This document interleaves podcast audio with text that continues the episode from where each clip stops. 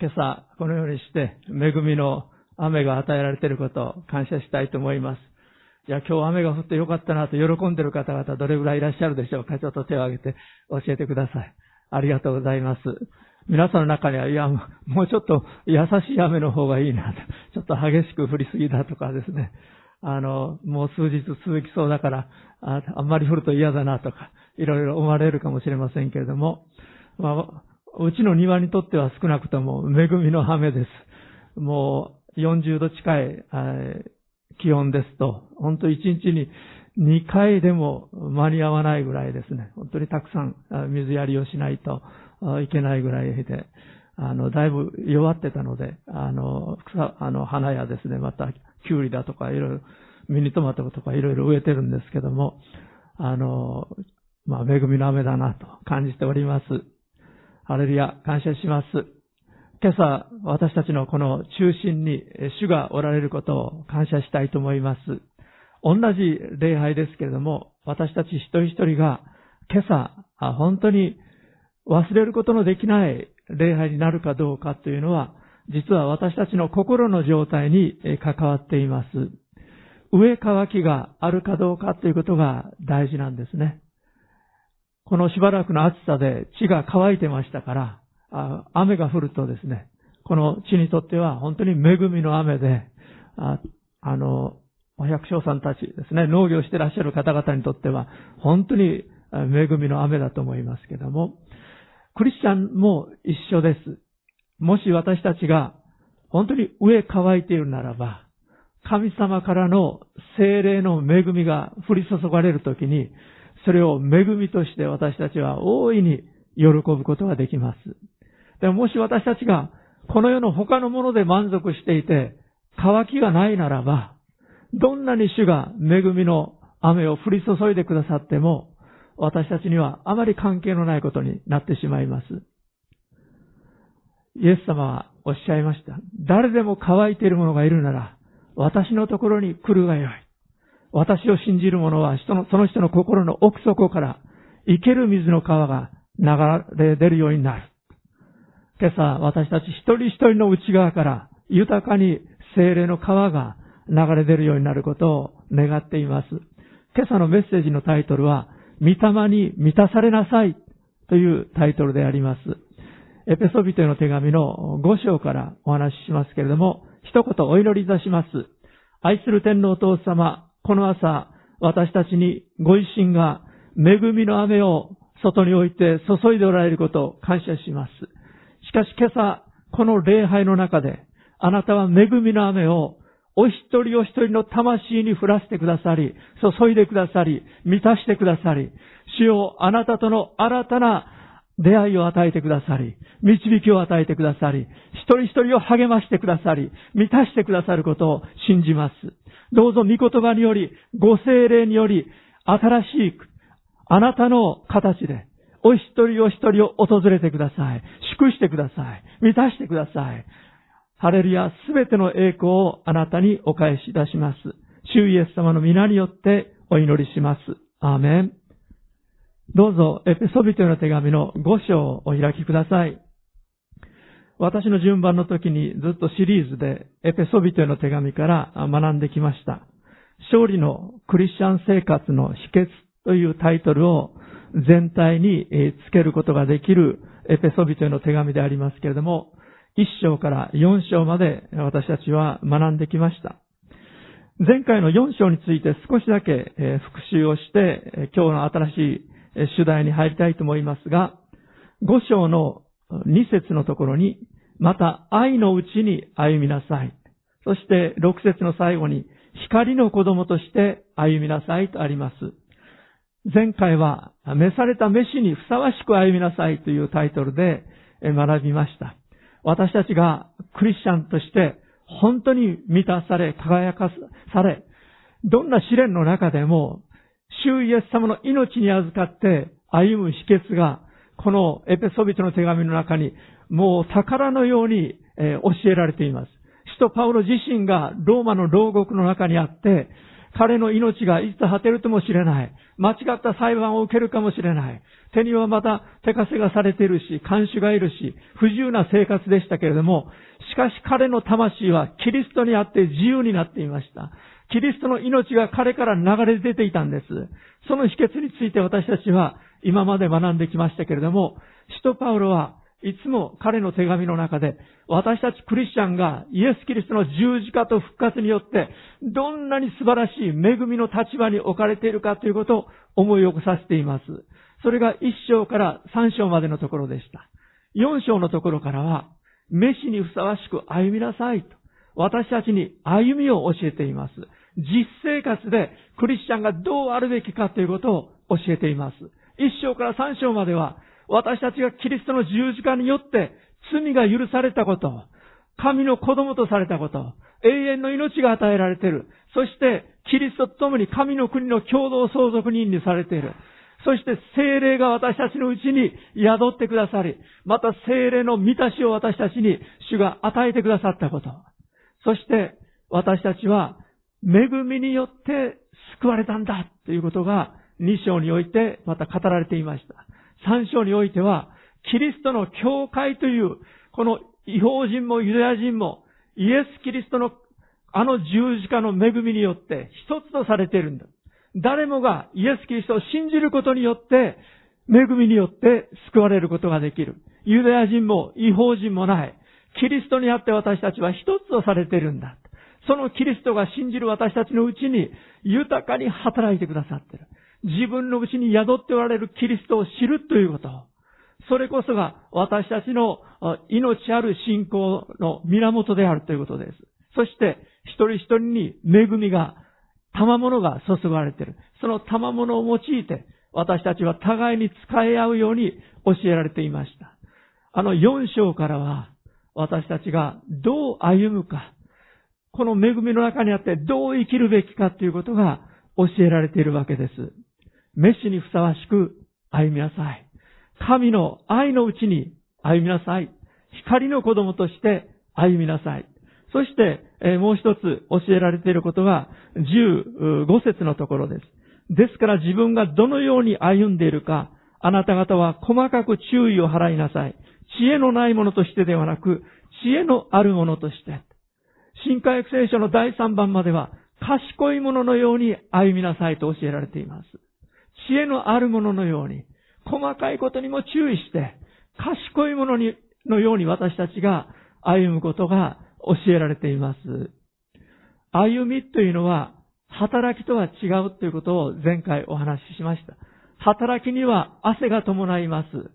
苦労が伴います。本当に過酷な労働が伴います。しかし、歩みというのは、精霊様に助けられ、イエス様に導かれ、私たちが軽やかに歩くことができるものであります。そこには主と共に歩む生活があります。そういったことを私たちは学びましたけれども、もう一つのことを前回学びました。それは、キリストの体の中に私たちが入れられているという恵み、いろんな賜物を持っている兄弟姉妹と共に私たちが一つ体として歩むことができることは恵みであるけれども、この体を壊す、いろいろな要素があるということを私たちは前回学びました。一つのことは言葉。私たちの言葉の罪。抽象、陰口、噂話。それがキリストの体を壊すものであります。また、私たちが、あ時折持つ怒り、許そうとしない思い。そういったものがキリストの体を壊してしまう。そういったことについても一緒に学びました。もう一度今日覚えたいことは、私たちの口の言葉に私たちがよく気をつけなければならないということです。クリスチャンとしてふさわしい歩みの中で、私たちがまず一番気をつけなければならないことは、口の言葉であります。これについて使徒パウロは何度も教えていますが、イザヤ書56章3節で語られている御言葉、前回も言いましたが、もう一遍言います。主に連なる違法人は、主に連なる異国の者は言ってはならない。ああ、私は主から切り離されると。宦官も言ってはならない。ああ、私は枯れ木だと。自分自身について、ああ、私なんか主が愛してくださっていない。私なんか主はもう、もう、私のことなんかもう、本当に、もう、全く忘れておられる。愛しておられない。関心持ってられない。死の目に、もう私はもう亡き者も同然だ。そんな風に私たちは時折思わされます。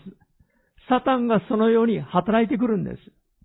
でも私たち一人一人が本当は神様の前に高価で尊い存在であります。また私たちは言ってはならないんです。ああ、私は枯れ木だ。山も、枯れ木の賑わいって言うから、まあ私がこうして岐阜福音教会に来ることは少しは賑わいになるでしょうと。そういった否定的なことを自分自身について言ってはならないということであります。私たち一人一人が主にあって大切なかけがえのない存在とされているということです。どれだけかけがえのない存在かというと、神の御子イエス様が十字架で命を捨てるほどに私たちは愛された存在であるということです。今も愛されている存在であるということです。ですから、私たちは自分のことをまず否定的に語ってはならないということです。そして他の人たちのことも否定的に語ってはなりません。復習になりますが、エペソ書4章29節をお開きください。悪い言葉を一切口から出してはいけません。むしろ必要な時に人の成長に役立つ言葉を語り、聞く人に恵みを与えなさい。神の精霊を悲しませてはいけません。あなた方は贖いの日のために精霊によって勝因を押されているのです。悪い言葉を一切口から出してはいけません。むしろ必要な時に人の成長に役立つ言葉を語り、聞く人に恵みを与えなさい。とあります。私たちの口の言葉は人を生かしもするし、殺すこともできるんです。学校の先生の口の言葉、学校の先生の励ましによって、どれだけ多くの生徒たちが励まされてきたかわかりません。私も学校の先生からものすごく励まされて助けられました。小学校の時、中学校の時、高校の時、いい先生たちに恵まれたなと思って感謝しています。小学校の時は非常に悪い子だったので、もういっぱい叱られて、何度も何度も職員室に立たされたり、廊下に立たされたりしましたけども、でも、父親のいない私のことを考えてですね、これはしっかり叱っとかなきゃならないと思って、えー、目をつけてしっかり叱ってくださったその愛情を感じていました。ですから、あまり気にならなかったんです。もう土曜日が来るたびに浮かれてですね、明日は日曜日だと思うと、廊下は走りたくて、もうすぐに小山ちょっと来いって言って、廊下を走ってはならないって言って、よく立たされたわけですけども、先生の口の言葉によって励まされ人生が変えられたという人たちがたくさんあります。先生だけじゃなくて、親、また友達、あるいは教会の牧師の言葉によって、あるいは聖書の言葉によって、私の人生変えられましたと、おっしゃる方々がたくさんあります。私たちの口の言葉は人を生かしもするし、また逆に人を死に追いやることもできます。ちょっとした言葉、ちょっとしたことで私たちは天国にも昇る気持ちにもなるし、ちょっとした人の批判、陰口を、陰口が耳に入ってきたりしたら、もう本当にもうこの世の終わりが来たんじゃないかと思うぐらい、私たちは愕然とし、力を失うものであります。前にもお話ししましたけれども、毎日新聞の記者の方が書いておられましたが、ご自分の息子さんとその友達をですね、えー、まあ、頼まれたりして、え集めて教えておられたんですが、その中にバカバカと言われて友達からバカにされてる一人の男の子が来るようになりました。中1ですけども、もうとにかく勉強ができなくて、無表情で、えー、他の友達に対しても心開かないし、一切口も開こうとしない。で、とにかく英語の ABCD もなかなか覚えられない。見るに見かねて、この奥さんがですね、あ私が教えてあげるわって言って、個人的に A から D まで、一週間かけて A から D まで書けるように教えてあげた。そしたら綺麗な字で A から D まで書けるようになった。すごく綺麗じゃない。よくできたわねと言ってこの子を奥さんが褒めてあげた。すると、表情を崩したことのないこの子が表情を崩して初めてニコッと微笑んだんです。そして次の週に来た時にノートにいっぱい A から Z まで練習してやってきました。そんな風にして彼の潜在的な能力が励ましの言葉で開かれていって、1年半経った時に他の生徒たちに追いつくことができたんです。そして希望の高校に入ることができたんです。そういった記事が毎日新聞の方に載っていました。私たちの口の言葉、人の口の言葉が励ましの言葉であるときに人を生かすことができるんです。しかし多くの場合、私たちの80%の言葉は自分について、他の人について否定的なことを語っているという統計があります。ですから、クリスチャンとして私たちは口の言葉に気をつける必要があります。精霊で満たされた人というのは、この口の言葉に精霊のコントロール、支配をいただいている人のことなんです。本当に私たちが精霊満たされるときに、この口の言葉が精霊に支配されて、私たちは神様を賛美します。神様を心から愛します。また、他の人たちに励ましの言葉を語り、親切にすることができます。そして、精霊の満たしの印として、威厳を神様は私たちに与えてくださっています。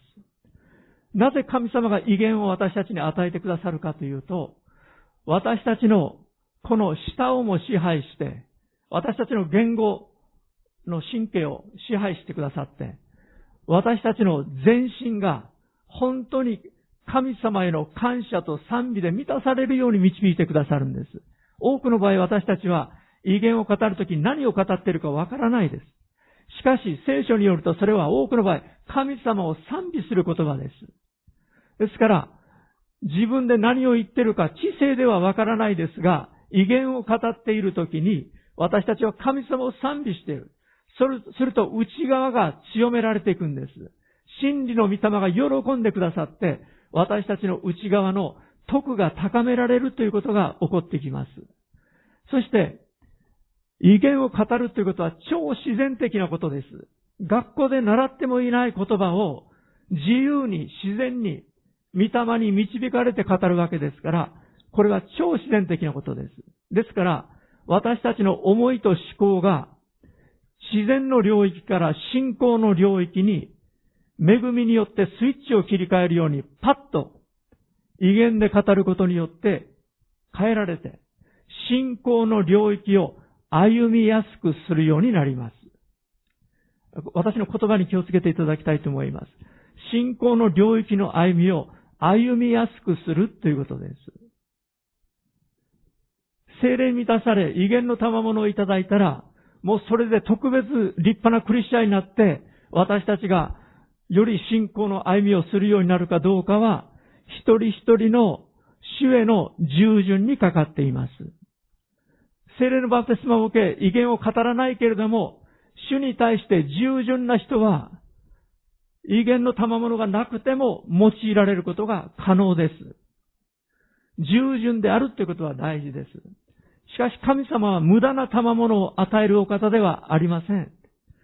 私たちに威厳の賜物を与えられるときに、それは私たちの徳を高め、私たちが引き上げられ、私たちがキリストの体である他の人たちのために、またクリスチャンでない人たちのために用いられることができるようになるためなんです。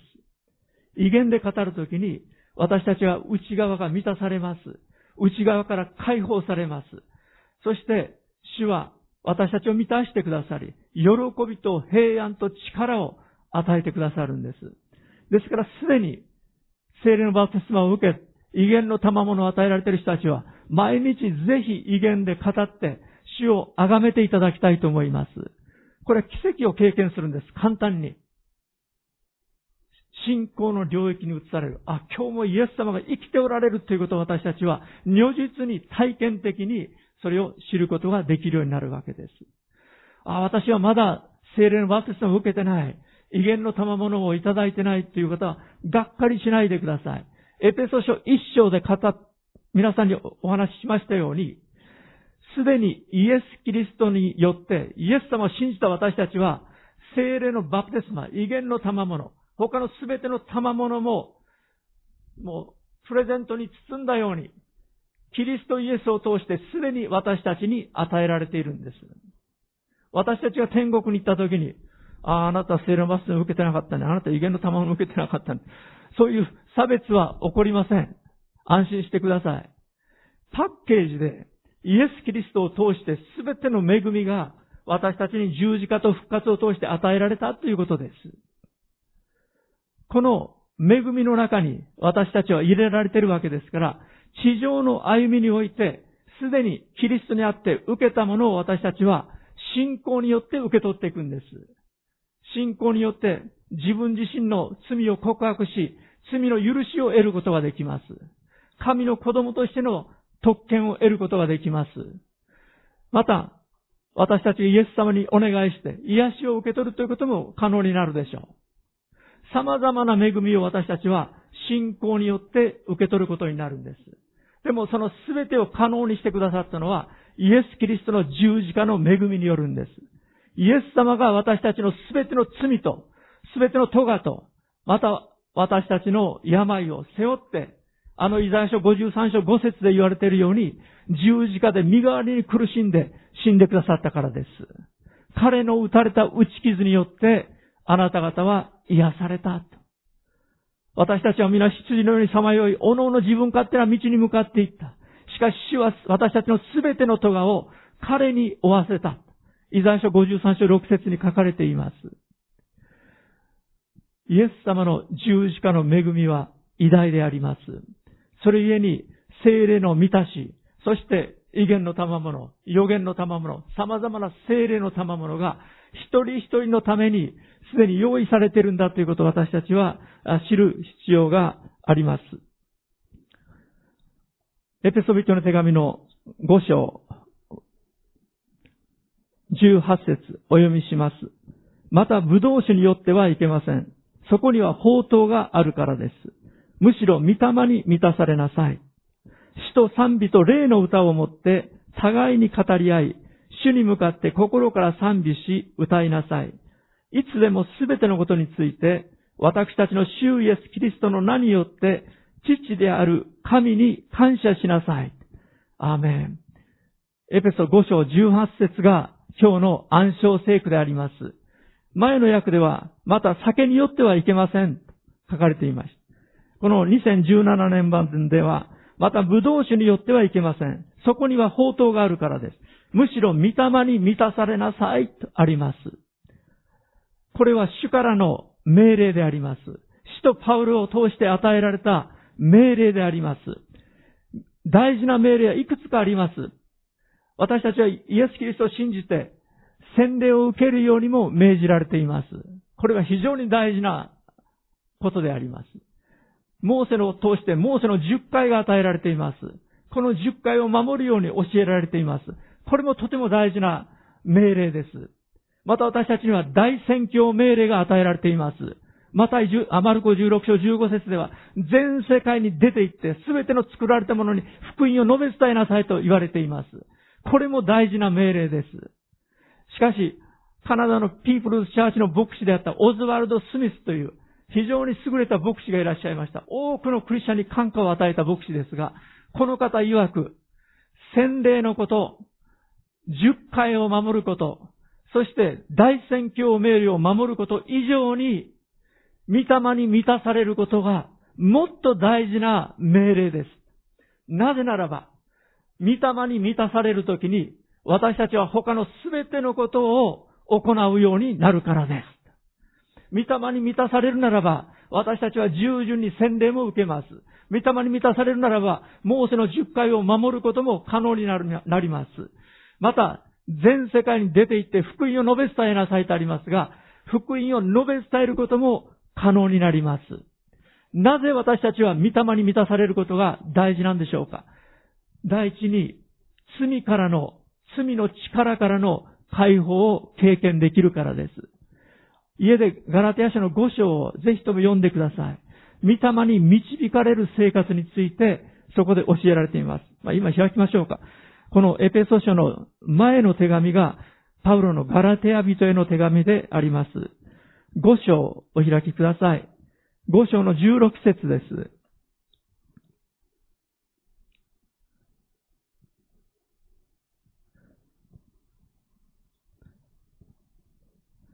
5章16節をお読みします。私は言います。御霊によって歩みなさい。そうすれば肉の欲望を満たすことは決してありません。肉が望むことは御霊に逆らい、御霊が望むことには肉は逆らうからです。この二つは互いに対立しているので、あなた方は願っていることができなくなります。御霊によって導かれているなら、あなた方は立法の下にはいません。肉の技は明らかです。すなわち、みだらな行い、汚れ、公職、偶像礼拝、魔術、敵意、争い、そねみ、憤り、党派心、分裂、分派、妬み、泥酔、遊興、そういった類のものです。以前にも言ったように、今もあなた方にあらかじめ言っておきます。このようなことをしている者たちは、神の国を相続できません。25節に問います。私たちは御霊によって生きているのなら、御霊によって進もうではありませんか。うぬぼれて互いに挑み合ったり、妬み合ったりしないようにしましょう。アーメン。私たちが御霊に満たされるときに、罪の力から解放されることが可能になるということです。もう一つは、御霊に満たされるときに、奉仕をすることが可能になるということです。奉仕のための力が与えられるということです。あるいは、伝道のための力が与えられるということです。使徒行伝一章八節精霊があなた方の上に臨まれるとき、あなた方は力を受けます。そしてエルサレム、ユダヤ、サマリア、及び地の果てにまで私の証人となりますと、イエス様はおっしゃっています。私たちがキリストの証人として歩むことができるためには、精霊の力が欠かせないんです。今日本のキリスト教会約7800の教会があると言われています。日本は全体が高齢化が進んでいますから、牧師たちにも高齢化も著しいですし、信徒の高齢化も著しいです。萩生田さんいろんな教会行ってらっしゃるのでよくお分かりになっていると思いますが、今、日本の1300の教会が、約1300の教会が無牧の教会だと言われています。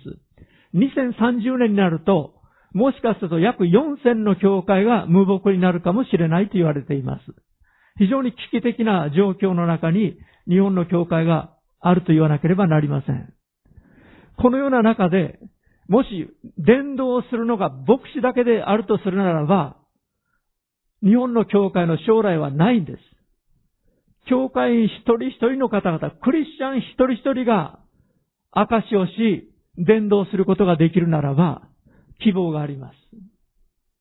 たとえ、これから過疎化がさらに進んで、田舎の教会が閉じていく。日本の教会の数が著しく減っていったとしても、クリスチャンたち一人一人が本当に生き生きとした命のあるクリスチャン。キリストの証人として歩むことのできるクリスチャン。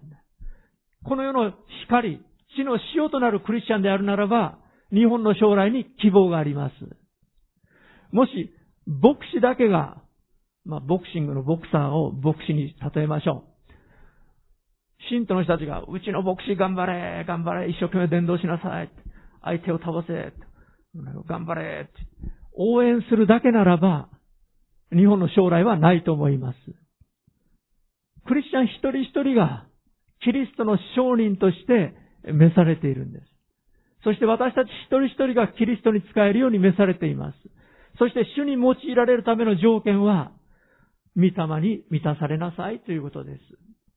あのバプテスマのヨハネがイエス様が歩いてこられるのを見て、身を、世の罪を取り除く神の子羊と言いましたけれども、あのヨハネが、バプテスマのヨハネが、私はあの方の靴の紐を解く値打ちさえもないと言いました。私は水でバプテスマを授けているが、あなた方は、あの方はあなた方に精霊と人のバプテスマをお授けになるであろうと言いました。イエス様の、イエス様による御霊のバプテスマが私たちに必要なんです。バプテスマという言葉の意味はギリシャ語から来た言葉です。もう、さ、まあ、コップがあるとします。水を入れて、もう、入れすぎて溢れます。あれがバプテスマの状態です。いっぱいに溢れている状態です。私たちがイエス様によって御霊に満たされて溢れる。喜びが溢れる。平安が溢れる。賛美が溢れる。力が溢れる。普通ではない神様の御霊によって私たちが満たされるときに私たちの宣教は可能になるということであります。私たちには希望があります。可能性があります。主が生きておられるからです。主が満たしてくださるからです。もし私たちに上乾きさえあるならば、この方が満たしてくださるんです。誰でも乾いているなら、私のもとに来て飲むがよいと。私を信じる者はその人の心の奥底から生ける水の川が流れ出るようになるであろうと。ヨハネ7章37節38節のところで、これはやがて私たち信じる者に注がれる御霊のことをイエス様が言っておられたことが書かれています。ハレルヤ。皆さんお一人お一人がこの日本にとっての可能性なんです。この鏡原市が、この岐阜県が、この日本が変えられるための可能性が皆さんにあるということであります。御霊に満たされなさい。これが主が私たちに与えてくださっている命令であります。どうしたら私たちは御霊の満たしを受けることができるでしょうか？まず第一のことは、主に明け渡すということです。主に降参するということです。イエス・キリストこそが私たちの主であるということを認めることです。自分の知識、自分のこれまでの経験、自分の能力ではなくて、本当に主よ、あなたの前に私は降参します。主よ、私はあなたの前に降参します。もう昨日から私の心と思いの中にもうやってくる一つの賛美歌というか、成果があります。それは、あの、英語のあの賛美歌で、I surrender all. 私はすべてをあなたに捧げます。あるいは私はあなたに降伏しますという有名な賛美です。我捧ぐというふうに日本語ではタイトルが付けられていますけど、我捧ぐ、皆捧ぐ。その賛美ですけれども、本当に私たちがこの方の前に来て、主よ、私のものは何もありません。あなたに私自身を明け渡します。降参します。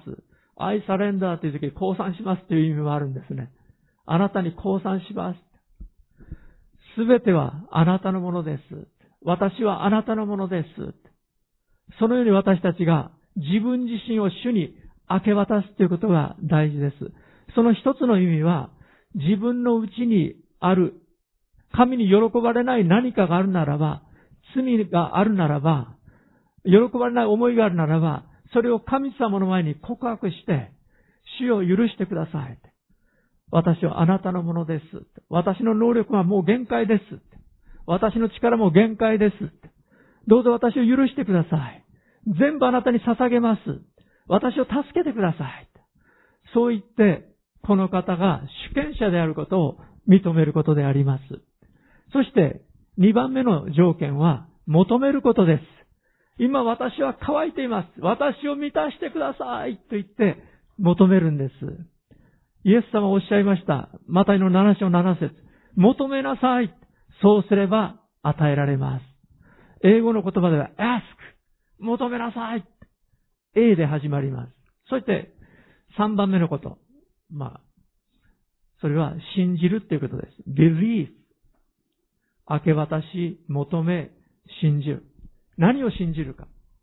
求めたものには与えてくださる方であることを信じるということです。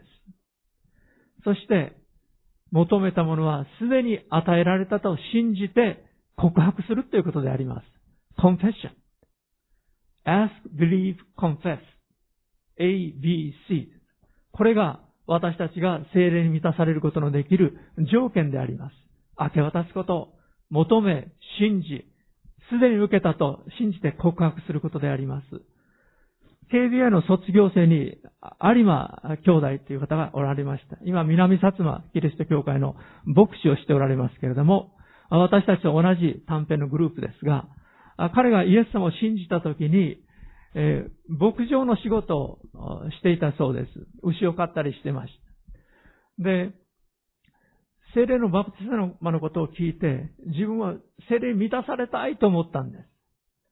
どうしたらいいかなと。何をしたらいいのかなと彼考えたそうです。でも聖書を読んだりいろいろしてて、特別何もすることできないと。彼が分かったのは、イエス様を信じて罪許され救われたように、精霊のバプテスマもただ求めるだけなんだ。そうしたら与えられるんだ。簡単なことなんだなと思ったそうです。で、彼は牛を飼いながらその、あの、牧場というか、その野外でですね、一人祈ったそうです。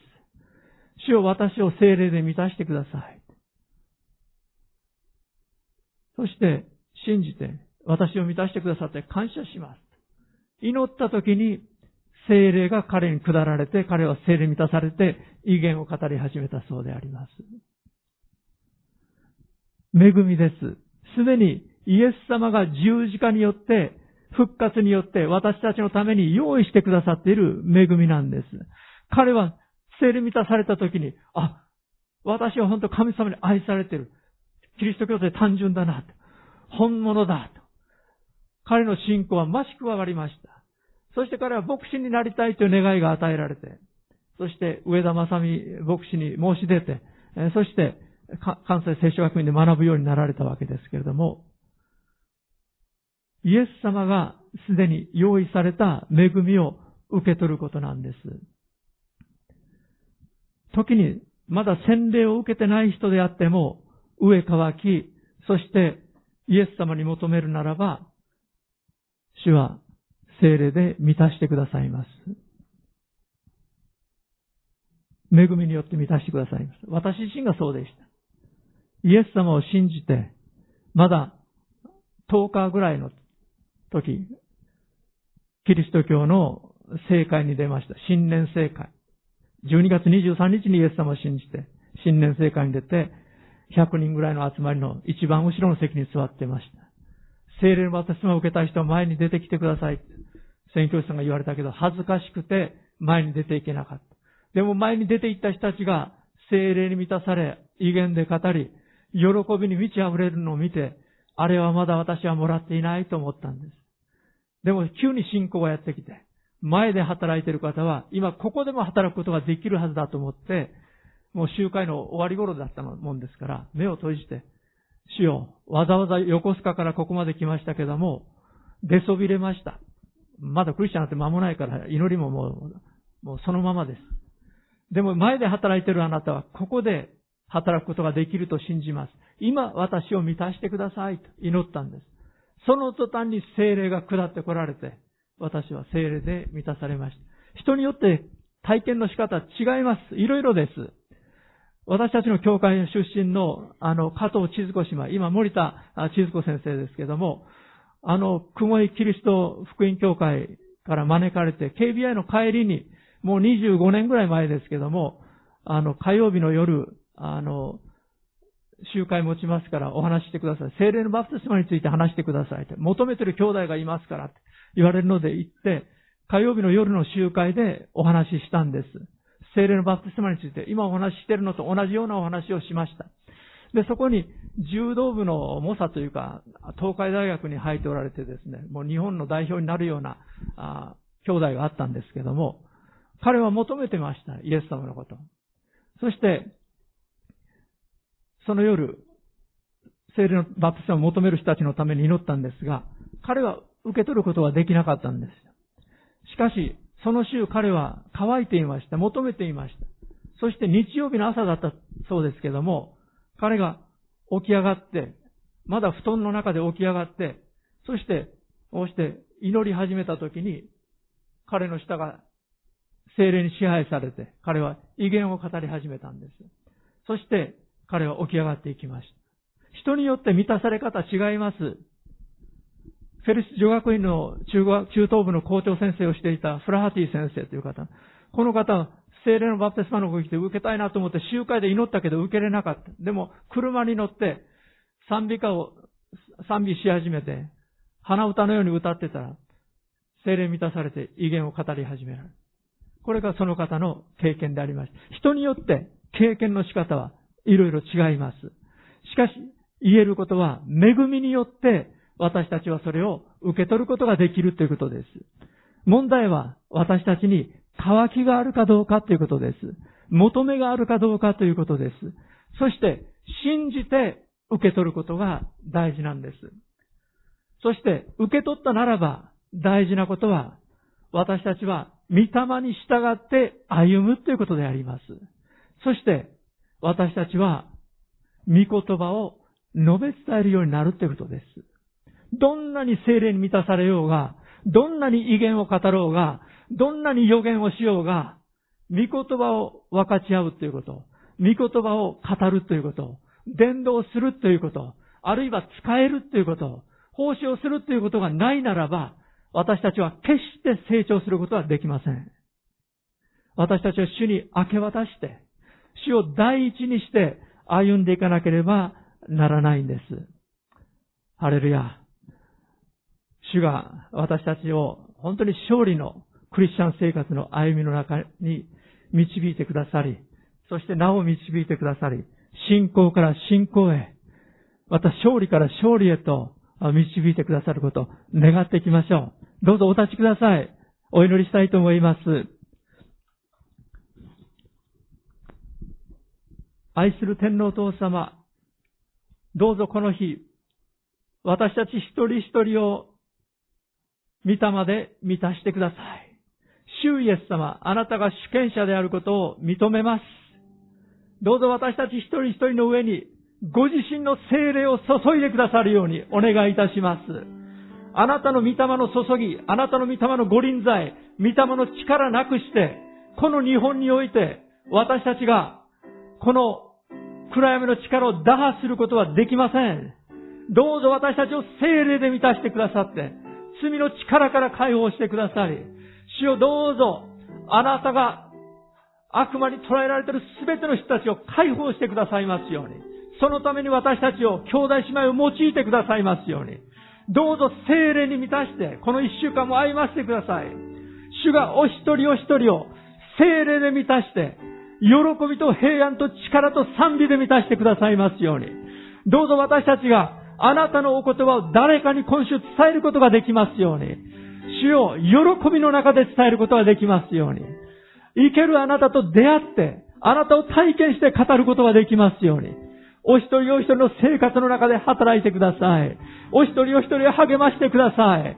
どうぞお一人お一人の人生を実を結ぶ豊かな人生としてくださるようにお願いいたします。日照りのまま乾ききることがないように。主を私たちの魂に、あなたの御霊を注いでくださるようにお願いいたします。ハレルヤ、一人一人の歩みを助けてください。よろしくお願いいたします。また、萩生田兄弟のこのゴスペルボックスの働きを祝福してください。この書籍販売を通して、多くの人たちがあなたの御言葉の真理に触れ、また救われ、また立て上げられていくことができますように。主どうぞこの働きを祝福してくださるようにお願いいたします。イエス様のお名前によってお祈りします。アメン。